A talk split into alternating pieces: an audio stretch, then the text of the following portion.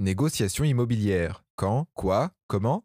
Voyons deux secondes vérité en face. Le Belge n'est pas un négociateur né. On n'est pas dans une culture où la négociation est une seconde nature. Confrontation, impression d'être malhonnête, etc.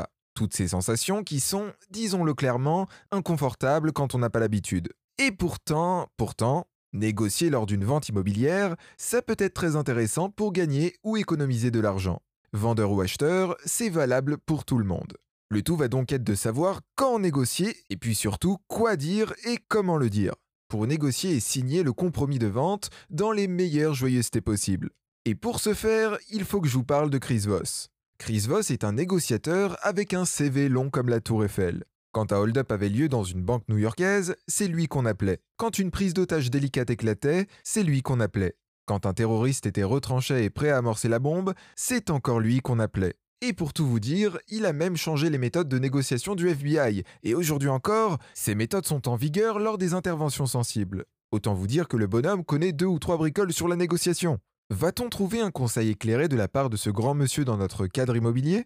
Négocier le prix d'un bien immobilier comme Chris Voss. Et comment? La technique que vous pouvez appliquer pour négocier le prix de vente, à la hausse si vous vendez ou à la baisse si vous achetez, est la suivante. Admettons que vous soyez acheteur, c'est pour l'exemple et que vous souhaitiez acquérir une maison dont le prix demandé est 200 000 euros. Elle vous plaît, mais vous ne pouvez pas aller au-dessus de 185 000 euros. Ce que vous pouvez faire dans un premier temps, c'est une proposition choc, en annonçant 65% du prix que vous souhaitez, donc 120 250 euros. Est-ce qu'on va vous rire Oui, on va vous rire C'est le but recherché, mais restez calme et montrez votre sérieux. Votre interlocuteur va tempérer et vous dire que ce n'est juste pas possible. Mais vous continuez, Tâtez le terrain, le vendeur va peut-être commencer à réfléchir de son côté.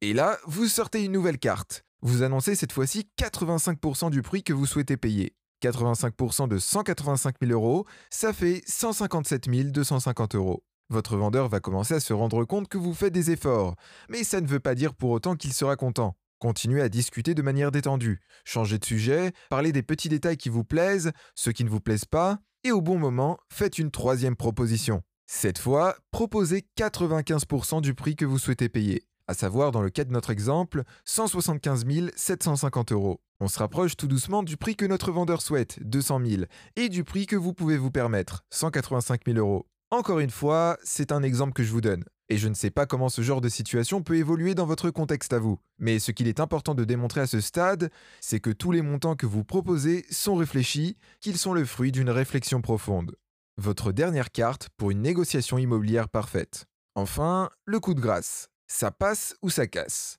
Monsieur, j'aime beaucoup votre bien, et c'est la raison pour laquelle je me suis déplacé. Je vais vous faire ma dernière proposition. Ça me semble être un prix juste et très correct pour cette maison. Je vous propose 185 000 euros. Vous avez lâché la bête, le montant limite que vous vous êtes fixé. Logiquement, à ce stade, vous avez fait quatre propositions. Votre vendeur, s'il n'est pas rigide comme une corde à linge de Moscou, devra donner un peu de mou et baisser son prix. C'est tout le mal que je vous souhaite en tout cas. Une astuce en plus, proposez des compensations en nature, c'est-à-dire qui n'ont pas réellement de valeur financière. Proposez-lui par exemple de débarrasser le jardin à sa place, de donner un coup de main pour le déménagement, etc. Ces petits services anodins vont peser dans la balance. Soyez créatif sur cette partie-là, mais ne proposez ça qu'après avoir fait votre ultime proposition. Ok?